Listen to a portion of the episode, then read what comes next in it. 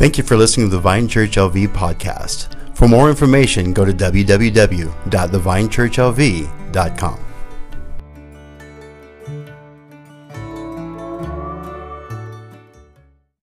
Good morning, guys. It's good to see all y'all. How you guys doing today? It's what? It's about what I expected. Um, the woos. We're here for the woos. Uh, we're in it. Um, I'm, I'm actually I'm really excited uh, for this this series because we're kicking it off. So I figure we can talk about it for just a second. Um, I was praying between a couple things, and then you guys were those of you who were here last week. Uh, you saw that Pastor Zach. Uh, he kicked the series off. And so I was like, well, just keep riding that gravy train because it's a good one to ride. Um, and so I feel like we, we when, I, when I took over and really started doing what we're doing, we spent time talking about how we should spend our lives our lives daily. Uh, it was a foundational thing, five weeks, which, by the way, just because we're not talking about it anymore, doesn't mean that we shouldn't daily be in community. We shouldn't daily be praying. We shouldn't daily be evangelizing. We shouldn't, you know, daily be in awe of our God. You know, those messages, I forget the fifth one, that's not good. Uh, off the top of my head, worship, right? So we should be worshiping and going before our God uh, every day, and, and we, we can't lose sight of that. And then, so when we shifted into how we should live our lives daily, uh, we, we started talking about uh, some of the things in this church that maybe maybe we've believed wrong or we thought wrong and that, that doctrine can get in the way of our relationship with god. And so we spent time talking about it because let's face it that's really important. Um, if, if there are many religions in this world with people who genuinely believe what they're doing is right and for those of us who are a part of the christian worldview we, we do necessarily believe that they're they're wrong right? And so we know that, that and as unfortunate as that is what that means is you can believe something so fully that it stops you from living the truth. And that that isn't just a false religion thing. That can be some bad wow that could be some bad doctrine that gets in the way of us and god just like any other religion. It can happen in here and we can create false religions within christianity. And history tells us that happens a lot. Actually, the classic definition for a cult is any religion that offshoots from the Bible. Because cults used to be exclusively a Bible thing in America. And so that was the classic definition of the word cult because it can get like that and it can become so bad that we stop looking at God and we start looking at people or certain doctrines as our Savior. And really, it's just it's just Jesus. Amen. Uh, but you know, when you beat on someone for four weeks of like, hey, this doctrine sucks and this doctrine sucks, like it, it never hurts to take a moment and breathe and go, okay, but like, but God loves you. you know, and so I want to spend the next eight weeks uh, talking about who you are in God. Because I think oftentimes when people struggle or they fall apart, um, you look at the root of the issue and you go, man, why do they keep falling back into the sin? And 99 times out of 100, my experience has been they don't know who they are in Christ. And so people preach identity messages and they say you got to know who you are in God and you got to and then but they don't tell you who you are in God. They just say you got to know who you are in God. And so we're going to spend 8 weeks finding the verses in the Bible where Paul or Jesus or James or Peter, thank you. I forgot him. He's like my favorite. How did I forget him? Or or Joel. I don't know why Joel. He's not even in this. Um, you know, any Bible character when they say you are blank and so we're going to be specific verses. We see verses where it says that you are a child of God. And you are the bride of Christ, and you are a saint, and you are the head and not the tail. And the problem is, is that we take, if we take those individually, we get an incomplete picture of our identity in Christ. So we have to spend time and understand all of them and know that they're not mutually exclusive. I'm not a son, so therefore not a, in Christ, because they all have different. And I'm not a son, so therefore not a friend. I'm actually a son and a bride and a friend in Christ, because they all have different implications to our theology. So we're going to spend eight weeks talking about it. Um, now, very excited. I spent time. I spent hours kind of frustratingly because of what happened, hours getting this message series ready, just kind of really plotting out how it was going to go, going through all the verses in the Bible where God says you are blank, and going, okay, cool, so we're that, and we're that. And, and we, I figured out that if I started this week and we didn't miss any Sundays, um, I would get done in that series in just under a two year mark from now. And so that ain't gonna happen. so, uh, so what I really did is I really had so my guys two years. That's like because I found like a hundred and something verses 52 verses in a year. you know what I'm saying? Um, and so, uh, 50, yeah, right? If, if we just ignored them all and we just kept pushing. Uh, so I really brought it down because a lot of them just repeated the same thing. And so we'll be hitting themes uh, for eight weeks, right? Just giving you a heads up on what we're about to experience. Well, we, I say we, but it won't just be me preaching. Uh, I like to hand the buck off all the time. It makes me happy. And that will be happening in this service, right? So I hope you guys are excited. Uh, so after this eight week series, the goal will be you got to know who you are in Christ, and then you can give me your laundry list of who you are in Christ and what that means practically in your prayer life, in your interaction life, how you deal with issues and storms and problems and circumstances, and what exactly the verses are that we can hold on to when things start to fall apart. Amen. So I'm really pumped about that. Uh, so today we're going to talk about beloved. Spoiler. Uh, today we're going to talk about beloved, and the reason why I wanted to begin with beloved is because I think many people, when they read the Bible, they think only Jesus is the beloved of the Father. Because God said, This is my beloved Son in whom I'm well pleased. And I heard a preacher preaching recently, and he said that uh, we'll never know who we are in Christ unless we embrace beloved identity.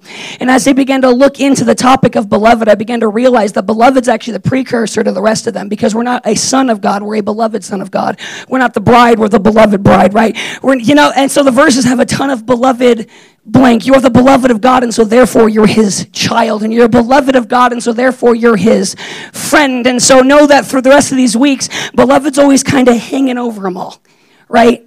And so I want to spend time and say, what is the beloved of God, and what does that really mean? So if you guys are excited, give me a shout. Uh, this has been a quiet Sunday, and I don't do well on quiet Sundays because I'm loud and it makes me feel out of place if you guys aren't loud with me. Uh, so give God a shout for me. We're going to wake up. I will make you do jumping jacks. I know most of you well enough, and the few that I don't, I'll let you sit, but the rest of y'all make you do jumping jacks, and we will we'll get this party started. Amen. Um, so, just in case you don't know me, I'm Pastor Wes. I'm the lead pastor here at the Vine Church, soon to be the Boulevard Church, and my voice is cracked three times in this intro, and that's going to be an exciting thing. Um, they keep telling me, like, maybe next year you'll get through the puberty voice thing. And I'm like, well, I'm 25, about to have a kid. And, and I don't know when this is going to stop. Like, I'm going to be really mad when, like, my son's voice doesn't crack anymore. Because it's a boy, by the way. When my son's voice doesn't crack anymore, but mine still does, that's going to be frustrating. But it's okay because God is good and to God be the glory. Um, I notice that whenever people don't know me and they're prophets from somewhere else, like, you know, like the prophets, uh, there's, there's prophets and then there's prophets. And I always walk up and I'll know if it's real or not because they go, they'll just say something about my voice. God's given you that voice so that people remember the words you say. Well, that has not been my experience. God has given you that voice because you'll be unique and people will hear you over the crowd. None of y'all ever hear me over the crowd. You know what I'm saying? Like, that's just not, and so I look and I'm like, and someone straight said, when you walk into your anointing, your voice will change. And I was offended by that one. Uh, I don't know why I'm talking to you about this. This is like, why pay for counseling when I can just talk to you guys? You know what I'm saying? And that's just where we're at in this. Uh, so, welcome to, uh, that's actually, oh, yes, please. You're the best. Everyone give a round of applause for Deacon Chad. I, I, took it excitedly, but I'll probably never open it. But like, I like to know it's there. Um, it's just it's the safety net of knowing that I can take a drink, and my voice will still crack anyway. Um, thank, thank you guys for laughing. You guys suck. Um, but that's okay. Uh, I don't think we're in the uh, we're in the actual recording yet, so you can't prove it. Uh, and if we are, we'll cut it, and then you won't be able to prove it. No, but I love you guys. I'm, I'm really excited. Uh, a few things I want to say before I really jump into this. Uh, one, uh, do, do you see how awesome this graphic is? Like, we don't deserve it, and then we get it all the time. Uh, so, give a round of applause for Amelia, who's going to stand up right now. I don't see her. And then Ellie, right there, my girl. I don't know who makes what. Stand up. Everyone needs to know. They hide in the back, but they do so much for the church. Um, so I, I always thought Amelia made all of them. And then, like, yeah, yesterday I saw, oh, Ellie made this. And I was like, oh no, I've been giving Amelia all the credit. Uh, so, just in general, it's both of them. Like, thank you guys for all that you do. You make me look good. I had a friend text me recently and go, you know, I've been seeing you're good and on Facebook, and I didn't know you were such a good preacher. And I'm like, I'm not. They just find the moment and make me look good, and that's awesome. And so, like, people who come from far someday to come in and hear me preach they're gonna be let down. But those those sermon clips are fire, and so I appreciate it. I love you guys. Christina heads the helm on that. I'm a big fan of how it all goes down. I appreciate all of you. uh, very, very much. And uh, Aaron, right here, who leads worship for us. Um, he's, he's so excited. Don't get too excited. It's, it's, it's going in a weird direction right now. Um, last week, if you were here, Pastor Zach called up Aaron and prayed over him and anointed him. And it's so awesome because I think for the longest time, only like false prophets came to you. you know, and seeing a recent influx of people who genuinely believe in you and who want nothing from you than just to see you succeed, that's been really good to see. Um, I, see a freedom on you that I've never seen before, and I really appreciate it. But uh, I think in the topic, as I'm beginning to study Beloved and beginning to realize our place and our position, with God, I recognize, and something we all know, but like we don't think about very often, is that God loves the people behind the scenes just as much as the people in the front. And your thought would be, well, Aaron wasn't behind the scenes at all. That's why I said it's going in a weird direction. Uh, Marzette, um, Aaron has grown in a way I have never seen him grown in the entirety of my life. And in the process, I've seen you step back, not from your call with God, but going behind the scenes so that he can have more time in front of the scenes. And half of his success is because of you saying yes to that. Uh, it, it's really like I want. I want Christina. Will you lay hands on her? I actually want to pray for you because you are noticed and you've been on my heart a lot lately. Because I think the enemy is trying to convince you that you don't deserve to be up here anymore. But no, God's putting your husband through a season. You're the backbone of that season because you're saying yes to the nitty gritty. So, dear Lord in heaven, we lift up Marzette. God, we thank you for her call. God, we thank you for her strength to stand up as a mother to raise two children. Father God, to allow our church to be blessed with the, the sound that comes from her husband, Father God. I thank you that you'll anoint her. I thank you that she is the head and, in fact, not the tail. I thank you that she's not forgotten, that she's beloved and she's looked to, Lord, and that her plan and her call is not to be hidden forever. So, that I pray you teach her to enjoy the behind the scenes, God. I pray that she'd find pleasure in it, Lord, for she knows there's something beautiful coming her way soon. And in Jesus' name I say, Amen. And there's many others of you, he just put her on my heart recently, who give, give, give right behind the scenes so someone else can look good. And I appreciate that. Um, I love you guys. Uh, next month in August, I'll give you an exact date because I forgot it, but it's in my phone. Uh, we're having a volunteer night. And those of you who volunteer or you are married to a volunteer, uh, you're welcome to that. And it's just going to be a thank you night. We're going to play games. We're going to hang out. We're going to do like a Bible thing. And what we're going to do is we're going to break ministries into groups. And the ministries are going to compete with each other, and the winner's going to get a prize. So we're going to team build. We're going to have a lot of fun. I'm really excited uh, for that. And I'll give you that date uh, next week, probably. Uh, but just know that we're grateful for you guys in this church when it grows and when it goes big, it's only going to be because of the volunteers and their heart for this ministry. Um, but really like we're all volunteers but you know like like all of us like we ain't got people who's like running on staff right now. Um, but I, I really am grateful for all of you. Uh, so come ready for that. We just want to tell you thank you Amen. And, and I'm telling you guys so much in advance because if you're not involved in a ministry and you volunteer in the next couple weeks, you can still come. Uh, so, and I know there's a lot of ministries that need it. So you are welcome and invited. Anyway, what's I talking about? Beloved, right? Uh, Jesus loves you all. He appreciates all of y'all. And I intend to stop this message like 10 more times because really what I felt in the studying and the preparation for this message was just an overwhelming love for the people and you guys. Um, and I, I recently heard a man talking. It was actually Pastor Zach, so I don't know why I say man, you know him. Um, and he was saying that he believes the future of the church will be less preaching time and more groups and community time. And I really do believe that as well. Uh, so pray for us as we begin our transitions because I, I really am looking more towards us as a community to be the centerfold of the Sunday services and not a show or anything like that, but then how do we still facilitate the word of God being preached? Right? So just pray for us during that season. I let you guys know because like these aren't things aren't secrets like just pray for the church i'm excited for everything that god is doing uh, so with that being said uh, just look to your neighbor and say you're beloved by god Look to your least favorite neighbor and tell that guy or girl, you're beloved by God. look to the one you didn't look to and you didn't like someone, and you know someone in this room in that moment. That's why I'm so afraid of this moment, right? Because you say, oh, look to your neighbor, so you're beloved by God. And one person will look this way and the other person will look this way and be like, oh, I guess not. Oh, I guess not. And then like that happens and it's like, you're beloved too? Um, I love you. Uh, I- will tell you, you're beloved by God. But just one more time, look to each other and just have a conversation. Tell them that you're grateful for for them. Uh, tell them much you mean to them. Give them $20 from your pocket. Um,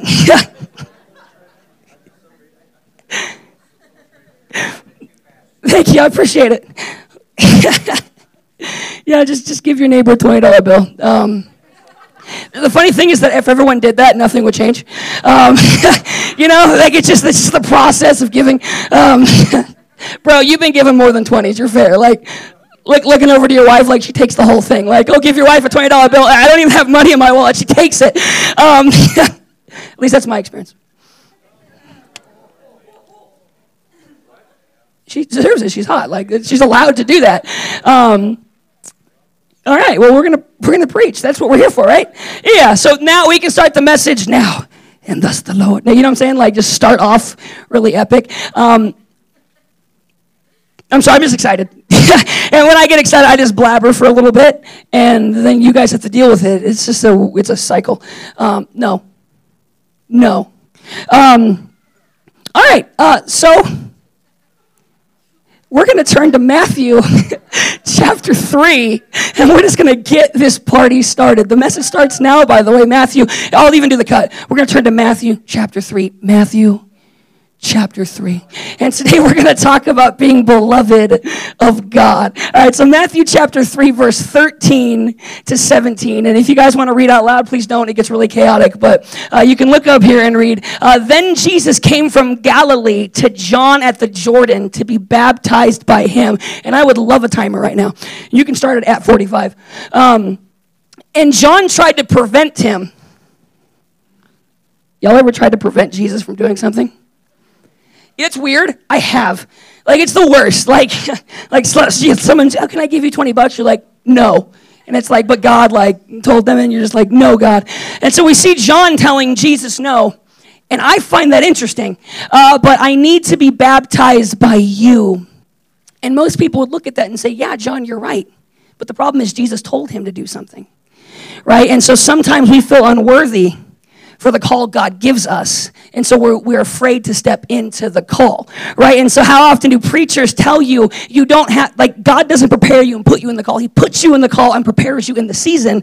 Why? Because then you'll lean on Him the entire time through. And we see John in a situation immediately where Jesus, God, God what, what would you do if you're in your just bathtub, uh, you're at the pool, and God shows up and goes, Hey, baptize me.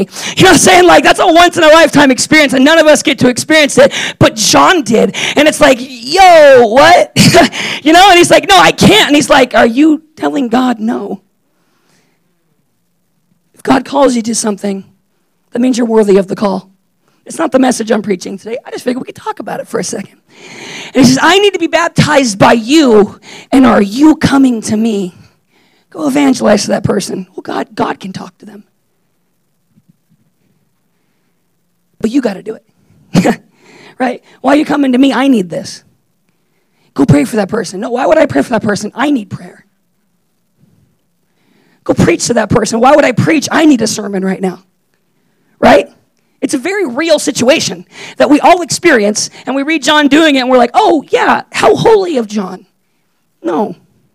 Amen? But Jesus answered and said to him, Permit it to be so now. For thus it is fitting for us to fulfill all righteousness. I thought Jesus was righteous. He is. What's he doing this for? Us. Right? Baptism represents salvation. Jesus doesn't need to be saved, but we do. So he takes the step. And the Holy Spirit coming and anointing him, he's God. he could have already been anointed. Why did he wait for the process? Because we have to go through the process, right? But Jesus answered and said, Permit it to be so now, for thus it is fitting for us to fulfill all righteousness. And then, then he allowed him That's some gall. and then John was like, All right, Jesus, I will let you be anointed by me. You know what I'm saying? Like, that's a weird. When he had been baptized, Jesus came up immediately from the water, and behold, the heavens were open to him. So, if the pattern is he got baptized for me, and he got anointed for me, and the heavens were open for him, is that also then for me?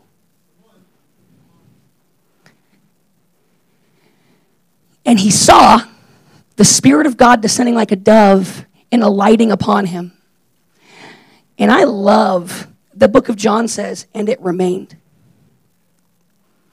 And what that's so beautiful because in the Old Testament, before Jesus showed up, people got anointed by God for a situation and for a moment, and then God would leave after the situation and the moment. But Jesus is experiencing the first, the first person to experience, and thus he remained. And then now, when we get saved in Jesus Christ, and thus he remains. And so, if you look at those crazy Old Testament moments where God showed up and he moved real big, if that is the sign of the Holy Spirit being present, then does that mean that we should regularly walk in those moments? Because God doesn't live outside of those moments. Because wherever God is, is supernatural because He is supernatural. So if I have supernatural on me, in me, flowing through me, because Jesus gave me the right of the Holy Spirit to come upon me, should that not change my day to day and my moment to moment? Guys, I have been born again and filled with a supernatural, filled with something above it nature. So everything going on on this earth, I am filled with something above it. Amen?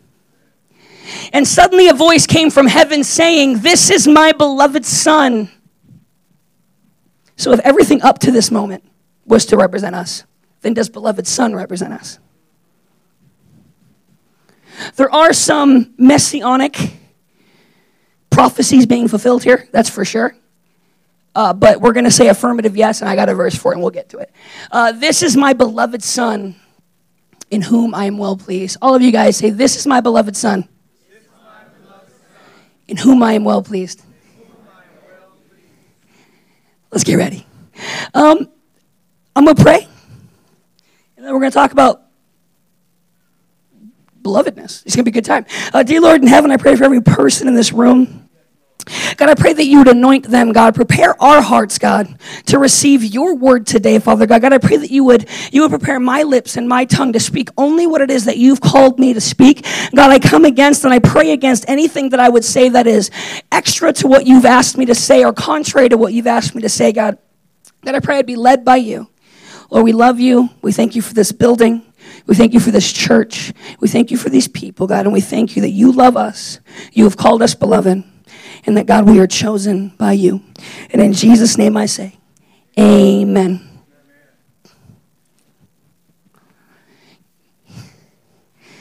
I found, you see that? He's switching. I'm switching the tones now.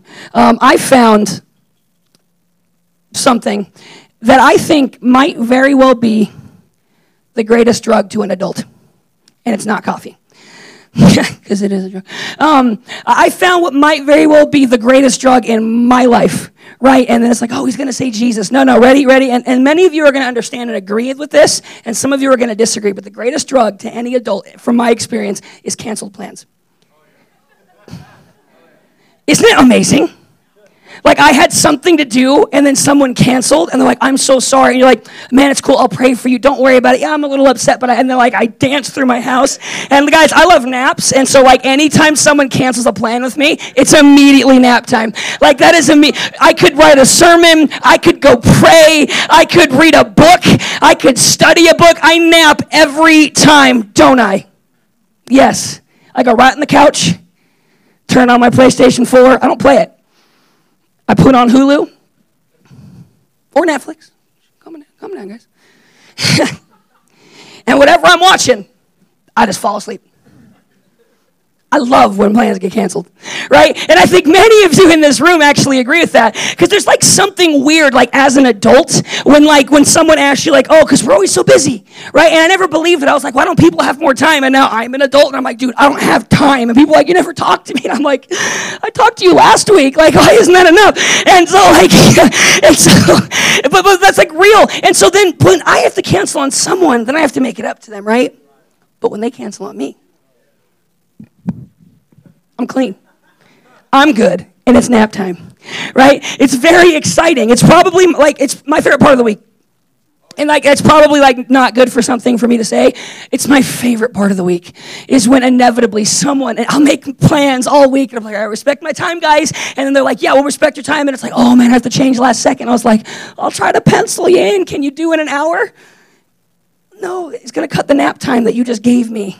It's going to cut into that. So now I can't right? And it's a beautiful, a beautiful moment. It's funny because there are some of you who love it. And there are some of you who hate when plans get canceled on you. And, and I always wondered why. Because, like, I love it. She gets hurt. Right? So if you have to cancel either on me and my wife cancel on me, I'm gonna nap and she'll be she'll feel loved.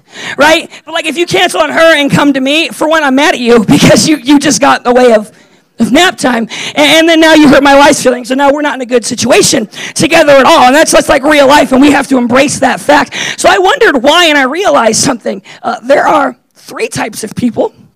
Two of them are relevant, but then the third one's going to become relevant. The first is high maintenance people.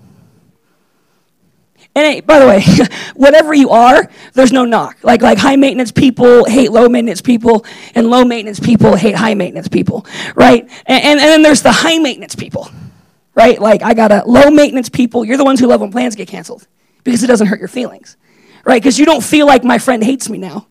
You feel like I just got a nap. But the high maintenance people who you gotta tell every other day, I love you still. I'm, I just feel so distant, dude. Like you talked to me on the phone like two hours ago. How are we distant, right? And so like my wife and I will hang out all night. I'll lay in bed and open my book, and she'll go, I just feel like we don't talk enough. And I'm like, yo, we just talked for like three hours. And like, it's mind blowing, right? And like, with that, that's like real life. And then I'll look at her Anyway, um, and, and, so, so thank you, Will. I appreciate the laugh. Um, so the, the high maintenance person needs attention, needs love, needs affection regularly. And the low maintenance friend needs you to leave them alone regularly. right? And then there's the medium person, and everyone thinks they're medium, but rarely are people medium. They're the people that it's like, listen, like, I have a high maintenance friend, his name's Jared. And if we talk once, sorry, twice in a year, he's like, dude, you're still my best friend. I love you. He'll call me like once every six months. And it's be like, he's like, bro, I love you. What? Jared's low maintenance. Did I say hi? He's low, right? He's so like, seriously, twice a year, as long as we talk, he's good. Right? And I'll be like, bro, I love you. You live in California. And like, but every, he's the high ma- low maintenance person is that kind of person when you talk to them, it's as if time didn't pass because they're not mad at you. Right? The low maintenance person, the reason why it feels like time passed because they're like, if you don't love me, I don't love you then. Right? And then they like write in their diary because that's what low maintenance people do. Um, and they, they subtweet about you.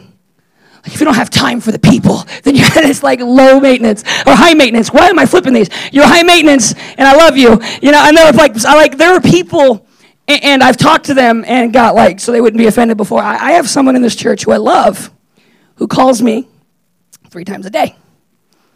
So I answer one of them because I'm media maintenance. Um, right? But, but then there's other people who won't talk to me at all until the world is falling apart. And I'm like, how did we get here?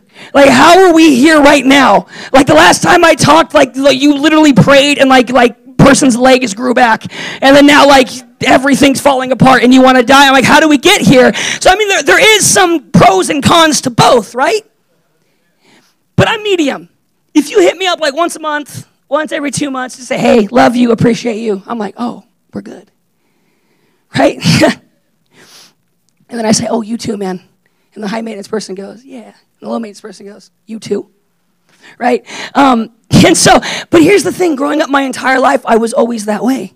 I never, I never needed a lot of time to feel loved they say that the love there are love languages and, and mine is not time right there, there's acts of service there's words of affirmation there's time service did i say service already gifts and what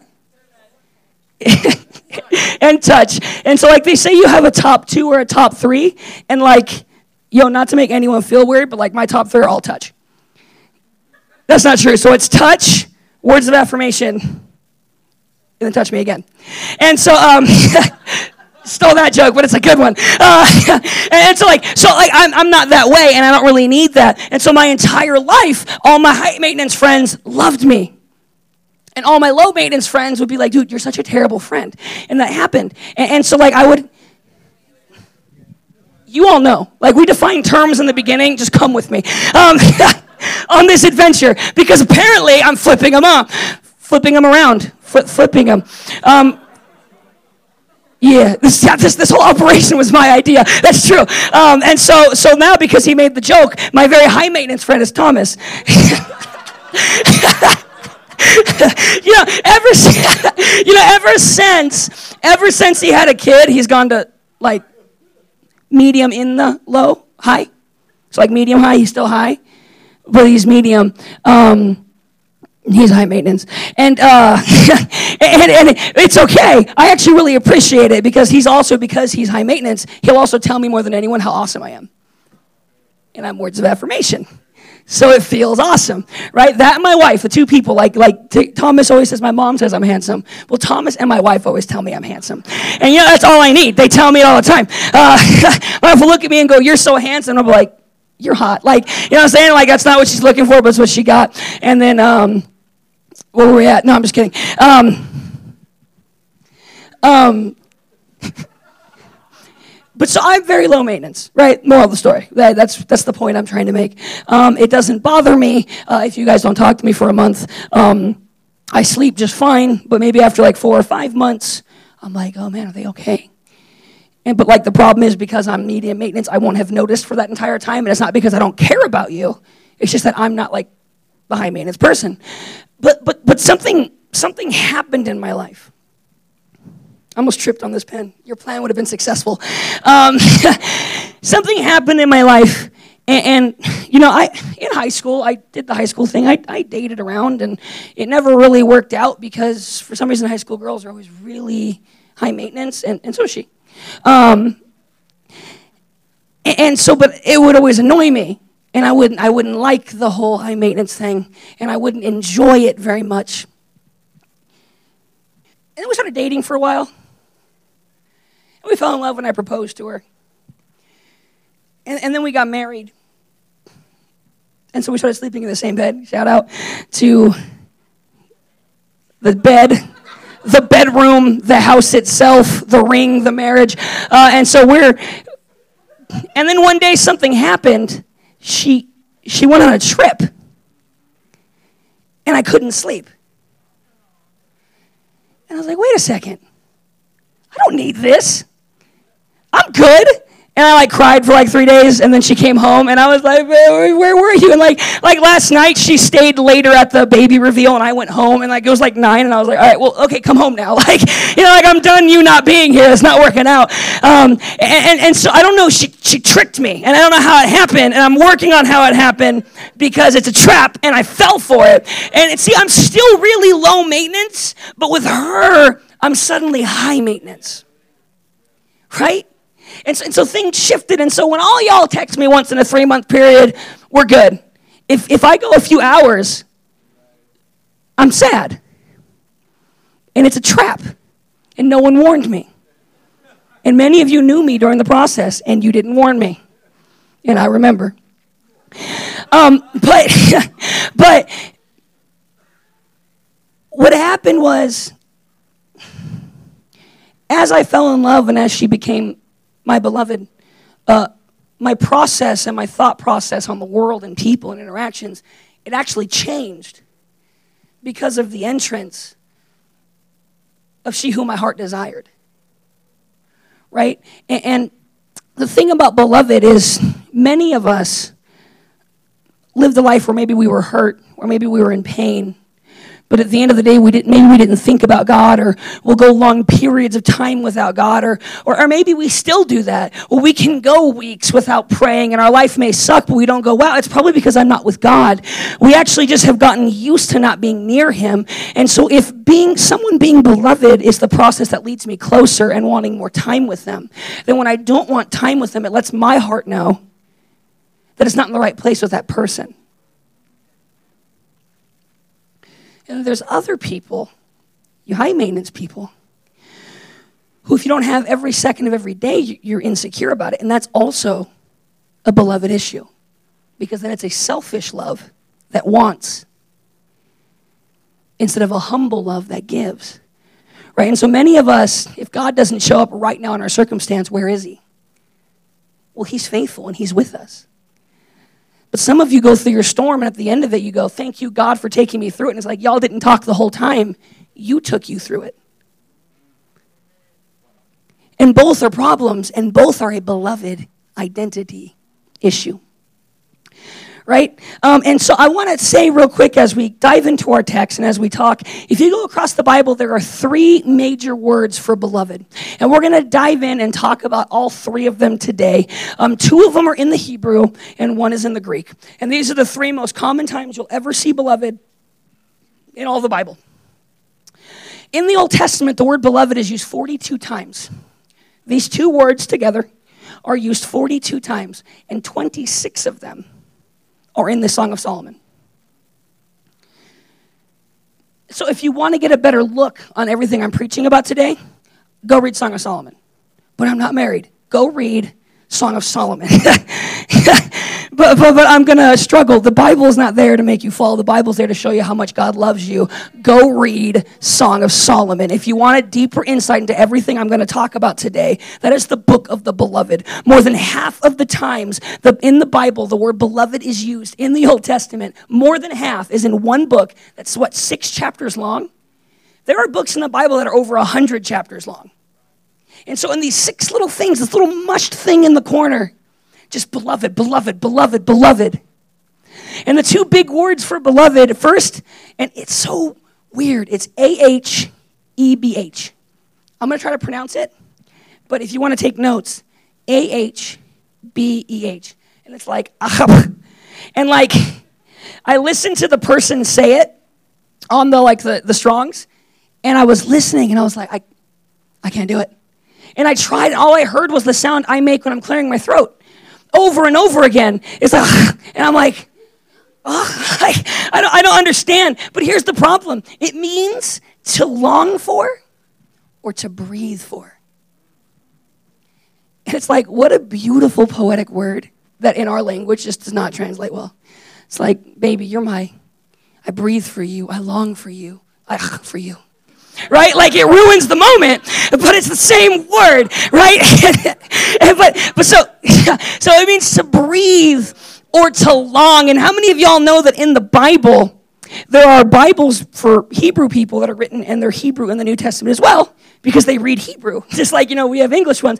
And there are Greek Bibles that are Greek the whole way through because the person's Greek and they read Greek. And so when you get to the word in the Old Testament, and I, I don't mean to be flippant towards their language or be disrespectful, I just can't pronounce it.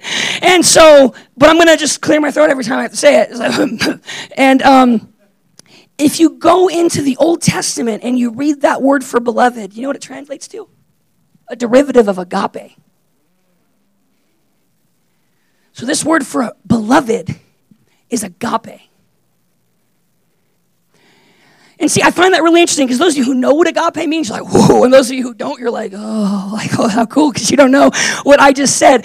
Uh, so in the Greek, there is there are multiple words for love in the Bible. So in the English language, there's only three. It's love, cherish, and adore. Those are the three la- words that mean love in our language. Uh, but then they have multiple, but there's four majors. And at the top of that love spectrum is the word agape. And so, what many Christians will tell you is agape is a God love. Only God can give it. It is a God love.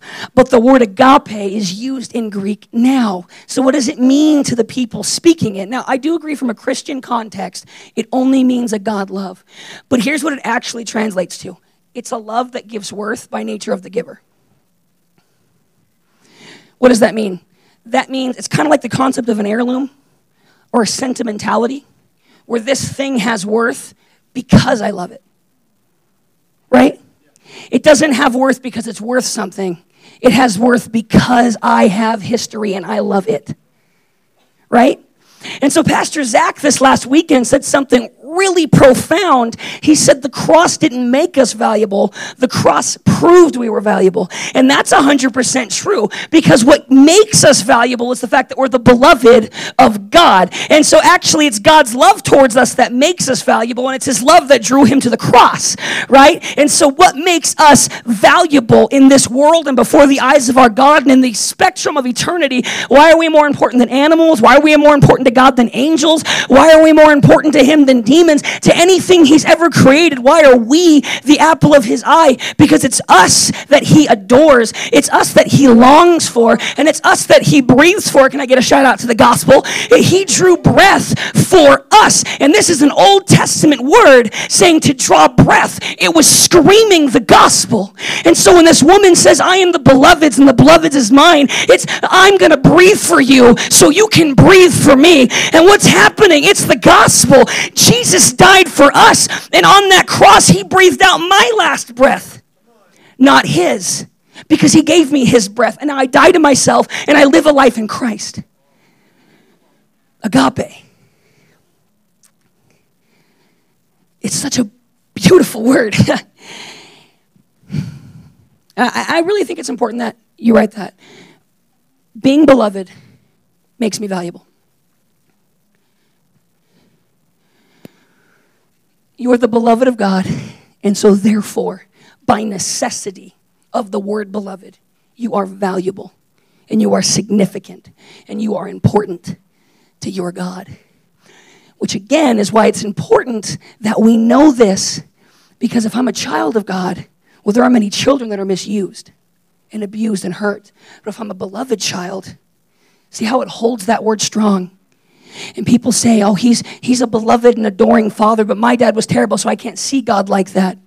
No, no, you're right, maybe, but but now you have to look at the word beloved and see that your definition was wrong because just because you weren't beloved by a human person doesn't mean that you're not beloved of God. How many of you in this room know a girl who dated some joker who doesn't care about her and she's beautiful and she's wonderful and she's amazing and you know a guy who would have taken care of her and loved her and poured out for her, but she didn't know her worth, so she settled for less.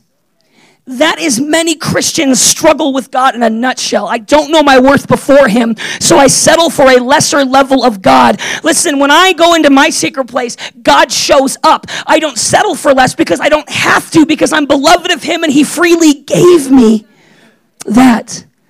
Amen? But why? Why did He pick me? God made all of creation, and then He took the dust and he breathed into it and he poured on his image. Why do we like our kids more than other people's kids? Because they look, they look like us. They're, yeah, they're. You ever met that person who really thinks their baby's beautiful and you think it's just the ugliest thing ever? now, we can't admit it, but we all know it's happened, right? Because there's something, there's an affection you have towards something that has your image on it. And in the Bible, Ravi Zacharias says this a lot, and it's probably one of my favorite things he ever says, so totally stealing it, but I'm going to bounce off it and make it my own thing. Um, in the Bible, there's a man who walks up to Jesus, and he says, Should I pay taxes? And all of us wish Jesus answered differently because Jesus said yes.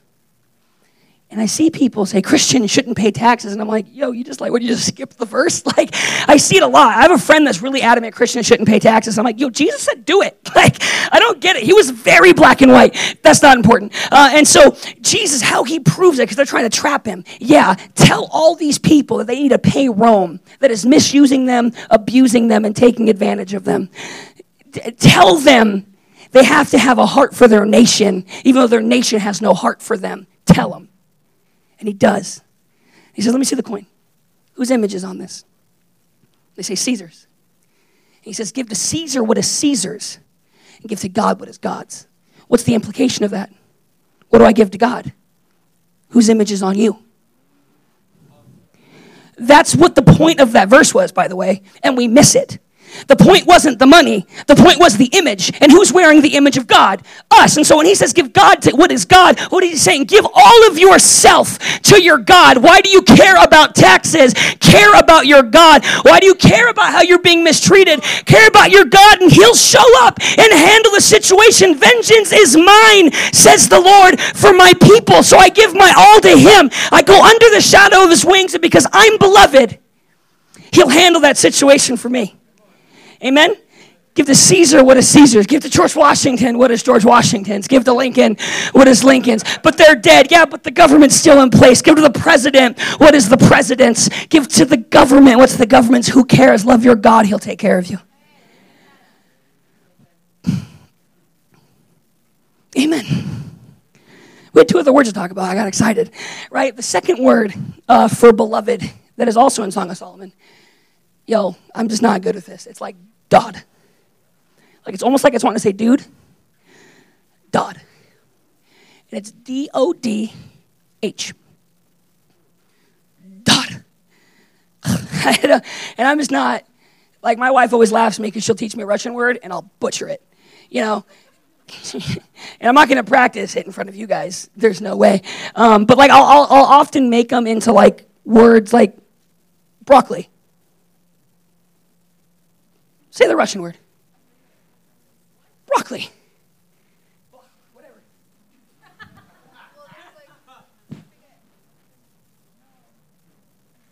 You're killing the sermon. I, I trusted her. This is what I get. Um,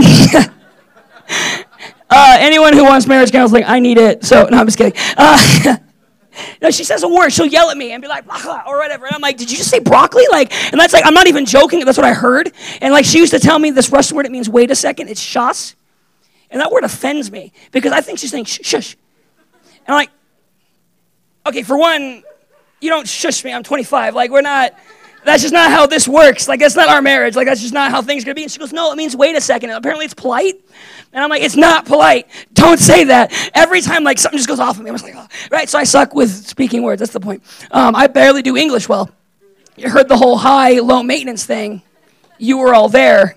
I barely speak English well. Um, so there's no way I'm going to dive into Russian and Hebrew and Greek for all y'all. Just go read the word. Um, Dodd. Um, probably not. But that's a word that means intimacy. And again, if we go back to the Greek entirety Bibles, uh, one of those major four words for love is also translated there for beloved, and that's phileo. And that is a relational, oftentimes sexual. It's a word for beloved that implies intimacy. But in the context of you are beloved of God, what it's saying is that God wants to be vulnerable with you. And it says favored and chosen. Right? Because the concept of phileo is literally specifically, it's not even meant to be used when two people who aren't married are sleeping together. It's specifically for the intimacy between a husband and a wife. And so it's, it's saying that the, it, the word implies that I chose you, that I favor you above all else. You hear the common saying, when I said yes to my wife, I said no to everyone else. That's the implication of the word phileo. And so when God is saying that He chose you and you're beloved, He's not just saying, hey, I love you and I love everyone else. He's saying, no, I love Zach. And I love John. All of you Johns in the room. See how, how I covered like half the room just by saying that. and I love Jim, and I do too. But but it's a specific kind of love. It's a look me in the eyes. In the Bible, there's a phrase you'll see a lot. It says that God sees his people as the apple of his eye. And if you go into the actual meaning in Hebrew, it actually says the maiden of his whites. And what we mean by that is he wants to be so close to you that he could see himself in the reflection of your eyes. And that's what that word phileo implies that you are beloved, that God wants to be close. Again, is that not screaming the gospel? Is not the Old Testament that we have to go and do certain things for God to be there. But He says, No, you're beloved, and I want to be present, and I want to be intimate, and I want to dwell with you, and I want to choose you by name, and I want to call you unto a mighty call. Phileo, between you and God. It's awesome. And then the last one, we go into the New Testament. And if I can be just brutally honest, I forgot the word. But I know what it translates to. And what that word basically translates to is so just write New Testament, beloved. Um, it's affection found only in the community. Sorry, it's affection begotten in the community of Christ. That's what that word translates to. And it means three things one is beauty, one is unity, and one is endearment. Beauty, unity, and endearment. Do you know that when God looks at you, he sees you as beautiful, even though you're broken? Do you know that even when you feel distant from God, he calls you into unity with him and closeness with him? Do you know that when God sees you, you're endearing to him? You may annoy everyone else, but God thinks it's cute. Right? I mean, obviously, I'm, I'm being kind of goofy. Um, but that's the point is like God, God enjoys. And when I say these phrases like enjoys and longs for, I'm not saying that God is incomplete without you because the whole appeal to God is that He is complete. He doesn't need anything, He doesn't have desires that will overtake Him and own Him. But it doesn't mean that there still are desires of God's heart. God, break my heart for what breaks yours right? So there are things that break the heart of God, and there are things that God longs for, and there are things that God loves. And I've heard uh, there's a big debate on the internet for that song, um, What a Beautiful Name.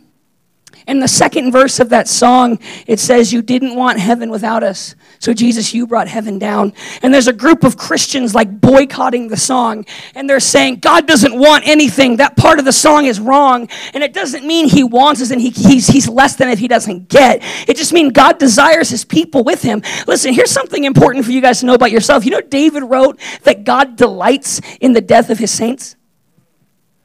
That is not an encouraging verse unless you understand it right. Why does he delight in the death of his saints? Because then you get to be with him, free of pain, free of brokenness, free of judgment, just welcome and in love and in his presence. God desires you to be with him. He enjoys when you finally pass from that life to the next. God enjoys it because there is a completion in you that was never found until you walked past that threshold. So if God really desires us on that level, then why does He let us continue to live? Because He loves them too. And He wants us to go. And He wants us to preach the truth and he wants us to show his love because we are beloved, but so is anyone else. And they all have an opportunity to come unto him. And God has called, and his blood has been shed for the world because God so loved the world that he gave his only begotten son. He gave, he gave, he gave. He wants them, he desires them. And when you feel like you're not worthy of your call, like John, Recognize that you're beloved, and the prospect of beloved is it doesn't change just because you had a bad day, week, month, year decade. Amen? Even you, John Haas. God loves you too. I wasn't saying that because he was doing something wrong. I just love him. And all of you. right? And so I want to take us back and I want us to think about the, these three beloveds a beloved that longs for and breathes for, a beloved that desires intimacy and closeness and favor and chooses and the belovedness found in community because when God died, He gave us a body to be a part of. And we're together. We are the body of Christ. And so there cannot be belovedness. And God doesn't find total joy in our belovedness until we come together. And God loves that. It's endearing to Him. It's why He chooses to come into the places of worship because He loves when we come together and we worship. And so we go to John. And John is in a situation that I think many of us find ourselves in. He's doubting his call because of the size of it. Right? No, I don't deserve to baptize you. And y'all, this is a weird thing to talk about, but he did because Jesus said so. You know, there's a ton of verses in the Old Testament about the coming of Jesus. You know, there's also t- test- verses in the Old Testament about the coming of John. Do you know God spoke about John's coming in advance? That God always intended for John the Baptist to come and baptize his son? That's a crazy call. And if that's all I did with for the rest of my life, like that's not a bad gig, you know? Um, but but he doesn't he doesn't see his call for what it is. He's intimidated by it. And truly, if I can be honest, I believe he doesn't recognize just how beloved and loved he is. Because again, he doesn't feel worthy. And I think there is good doctrine in the reason why he doesn't feel worthy because you're God, right? But how can you know that some people apply some of the best doctrine in the world to do some of the worst things? You know how many Christians I know that believe we are chose by God before we were born? And you know that is is a biblical truth, sorry. You know how many people use that truth to not evangelize? right? And so we use the truth of God to not walk in the truth of God. And we use our great doctrine as an excuse to create bad doctrine. And so we know that God hates sin. And so when we sin, we feel like God hates us. And we took a good doctrine and we applied it wrong and we caused a distance between us and God. And John does not feel worthy.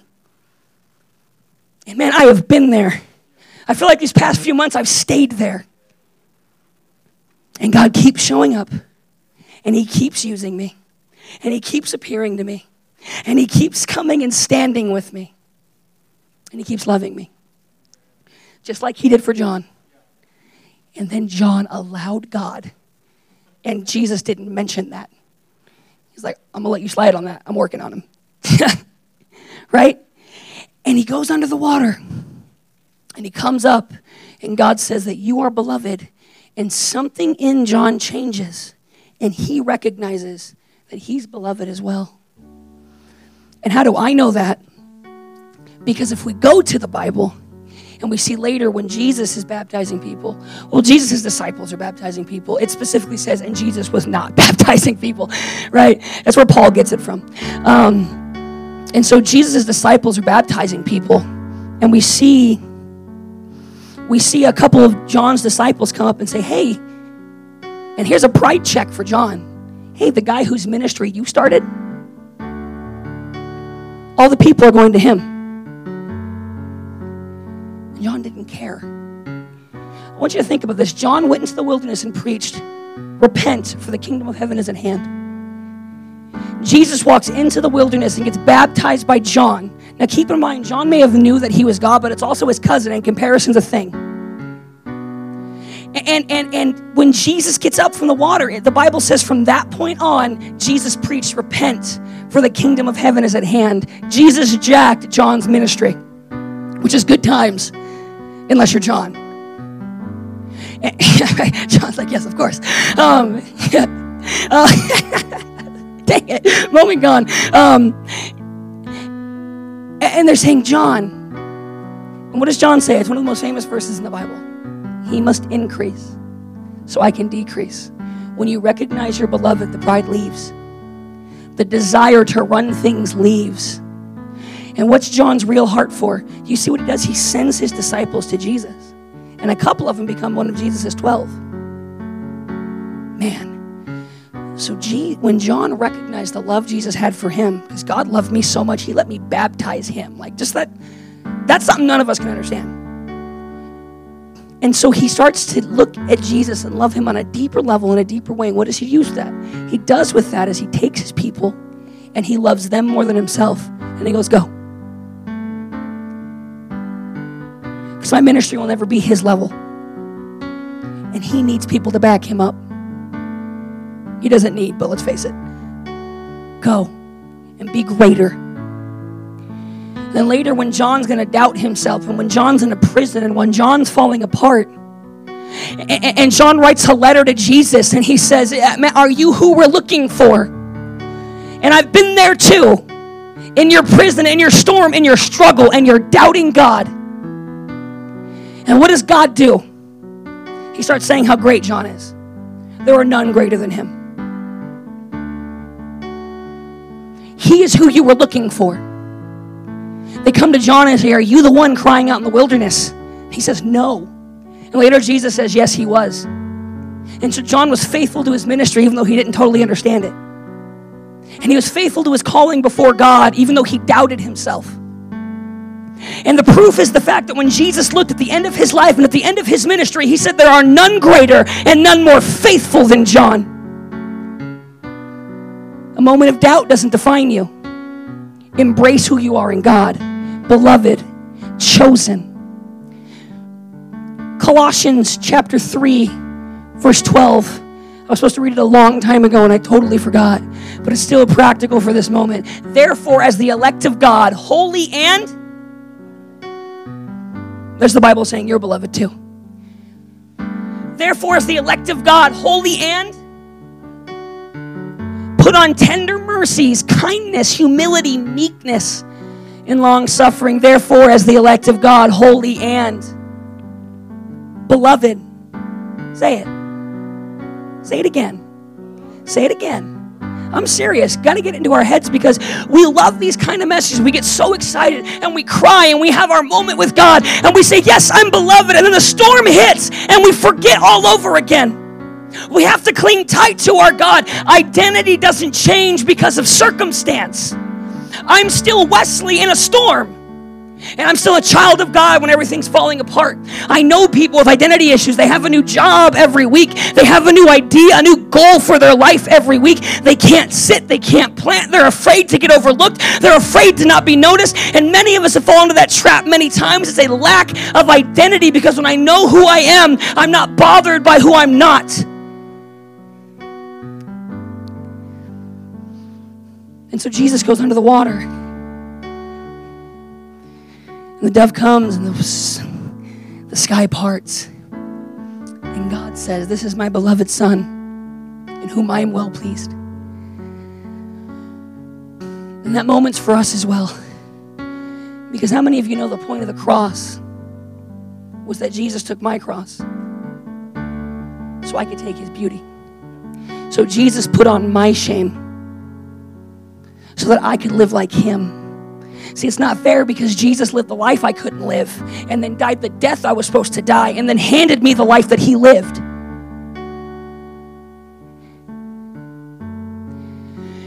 And many of us don't actually know that this is all over the Bible. It's an example I use a lot, but I love it so much. Have you ever seen Jonathan and David? And everyone knows David, he slayed Goliath, but he wasn't a king. He was a shepherd, and he may have been anointed, but the king was still there saying, No, you're not taking my spot. And David walks in, and the Bible says Jonathan, who was the son of the king, looks to David and says, I love you. Just great introduction. And he takes the clothes of David. He takes his shepherd clothes that smell like sheep that haven't been washed, that's dirty, that's tarnished, that's brown, that's mucky, and he puts it on. And he takes David and he puts on the clothes of a prince and that's the gospel. Because think about it what did the people think as they walked out? Why is that shepherd wearing the prince's clothes? And why is the prince dressed like a shepherd? Because Jonathan was going to give his place to those who he called beloved, whom he loved. Bible says that Jonathan and David were friends that were closer to a brother, and their souls were knit together in friendship. And he saw David as greater than himself. And he loved David. And so he gave David the life that was meant for him. And he took David's life as someone behind the scenes who didn't have rights. And he would tell David, I will not be the king, you will be the king and the gospel's being preached. And what do we do? What happens when David finally becomes king, but Jonathan's dead? What's the first thing David does? He rises and says, Find the generations below Jonathan and bring them to my table. Because when you fall in love with a God who gave everything to you, your goal would be to go out and find the wayward, broken people and bring them to you. This kind of love sends us out and it causes us to love others. Jacob, have you heard of Jacob? He's the, the he represents the Holy Spirit in the Bible. He dreamt, he had great dreams, and he had a son who dreamt even bigger named Joseph. Then Joseph goes and he takes Egypt, second in command. And he brings his sons before Jacob. And he says, Dad, bless my oldest son. In the Old Testament, the right hand is a representation of the full blessing of God, and the left hand is a consolation prize. And as he's putting his right hand upon the oldest and his left hand above the, above the youngest, it says he crossed his arms and he put his right hand of blessing upon the younger, unworthy son. And he put the left hand of the onto the older son who deserved everything. And Joseph says, No, dad. He says, Your vision's going bad. And, Joseph, and Jacob says, I know what I'm doing. And how many of you guys have felt that when God called you and when God chose you and when God said you were going to do something greater, you felt like, no, God, I don't deserve this. No, God, I can't go into your presence. No, or you just become complacent and stop thinking about Him. No, God, your vision's wrong. I can't do this. And he would say, I know what I'm doing. And on that day on the cross, Jesus cried out, My God, my God, why have you forsaken me? He cried it out so we would never have to. And the right hand of blessing closed down on us. And the left hand of wrath crushed his son. The Bible says it pleased him to crush his son. The gospel's all over the Bible. And the last one, and my personal favorite, did the timer just end? Uh, sorry. The last one is Abraham and Isaac. And we all know the story. And God says to Abraham, Kill your son. And we read that and we say, That's not fair. How could a loving God do that? And he takes up, and as he's taking Isaac up, his servants say, Hey, where's your sacrifice? And he says, God will provide a lamb. And he goes up on the hill and he lays his son on a stone tablet, ties him and bounds him, and he brings his sword down to kill his son. And he says that for he believed that God would resurrect his only son. And the angel of the Lord, who, if we're reading the Bible, we know that's Jesus. He comes into the situation and he stops Abraham and he says, No, no, no. And what does he say? He says, Not this son, not today. If you go into your Bibles and you look at your map section and you look in the maps where Abraham was, it was the hill of Calvary. He was on the same hill with his son. And as he brought his knife down to slay him, God said, Not this son, not today. Why? Because a greater son was coming. Later, Abraham, they find a ram in the thickets and he sacrifices a lamb. But what did Abraham say? There's a lamb he's going to provide. And 2,000, 4,000 years later, the Son of God walks up the same hill that he demanded Isaac kill his son. And he sacrificed his son. And we look to Isaac and we look to Abraham and we say, God, God, that's not fair. I've seen so many people go to their Bibles and I've seen people who are trying to discount Christianity. And they say, well, if God's so loving, why would He do that?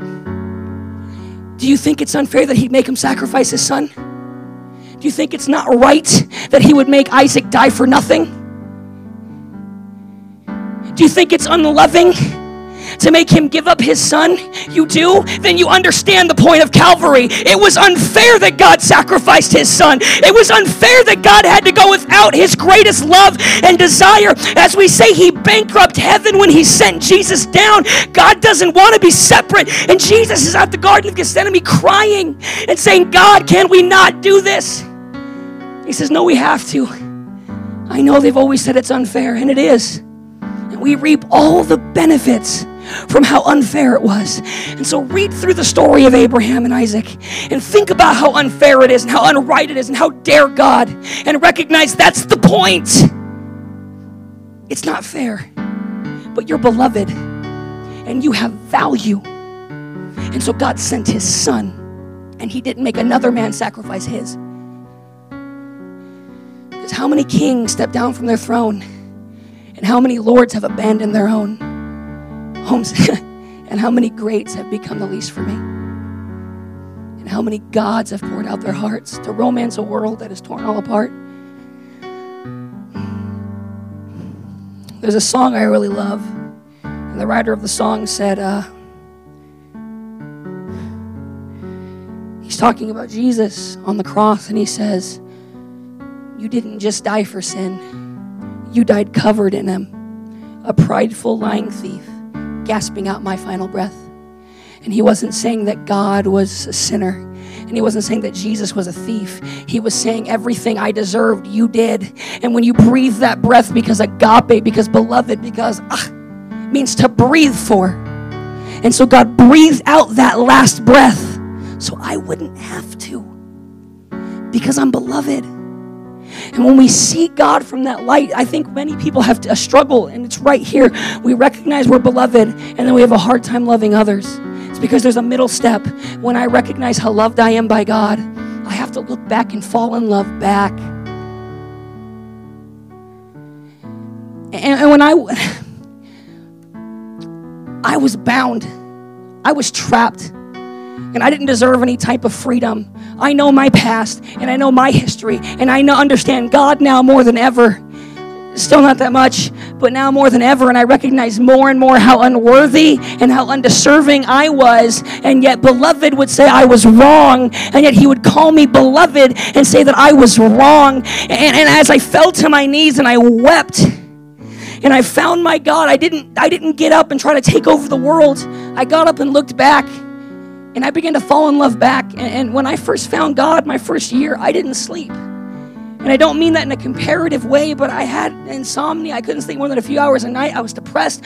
I was unhappy. And so I poured those hours into my Bible and I poured that time into getting to know God because I, I didn't feel like I deserved His love, but I had it anyway. And so I didn't want to hurt Him and I didn't want to disappoint Him because I still didn't understand. And I couldn't understand that I couldn't disappoint Him. And so I studied and I went and I got to know him. When I fell in love with him, they, I was still a wreck and, and no one would run a kids ministry because there was like five kids in it that no one wanted.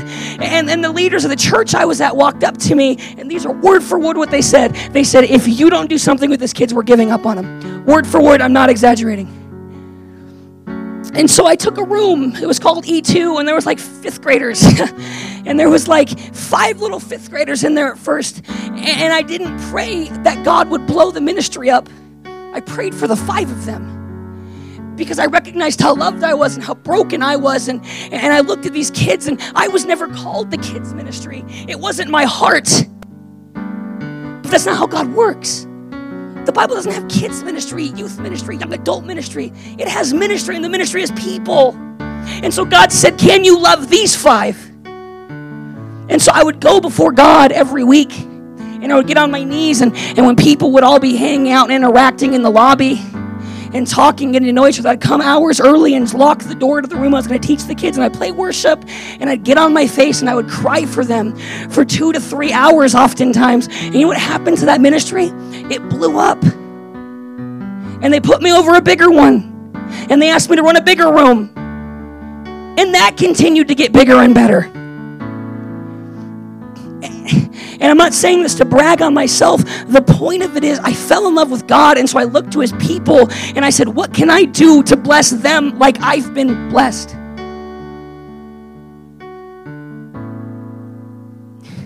I saw them as beloved because I saw myself as beloved. I saw them as beloved because I saw Jesus as beloved. And I saw Jesus as beloved because he saw me as beloved first. And he taught me who I was, and I fell in love in return. The precursor to being a child of God is to love God. He's your dad. The precursor to being a bride of Christ is to be loved by a groom. And if we can get the band up here, and if we can just like turn on the AC. I'm not. I don't care if it's got to go to 65 uh, on both the front sides, um, because at home you don't play that. I'm done with being this hot. Um, but like I said, I think many of us on this track we either suffer from not recognizing we're loved, or we suffer from not truly loving God back, or we suffer from then not loving his people. And all of us probably have an area of weakness in at least one of those three, but all of those are the definition of beloved. Guys, phileo is to people, agape is my worth. So phileo is to me personally, I'm favored by God. Why am I favored by God? Because agape, because he chose me. So what do I do with that? I love the community. And that's all three beloveds. That's the process. I find my worth in God. and I find his worth in return because Paul would say, the beloved Jesus. And then I love people. Go in the Bible and blow your mind and see how many times John and how many times Paul would say the word beloved brethren. Oh, you beloved of God. Because it's such a strong theology in the Bible. And it is the precursor to our identity in Christ.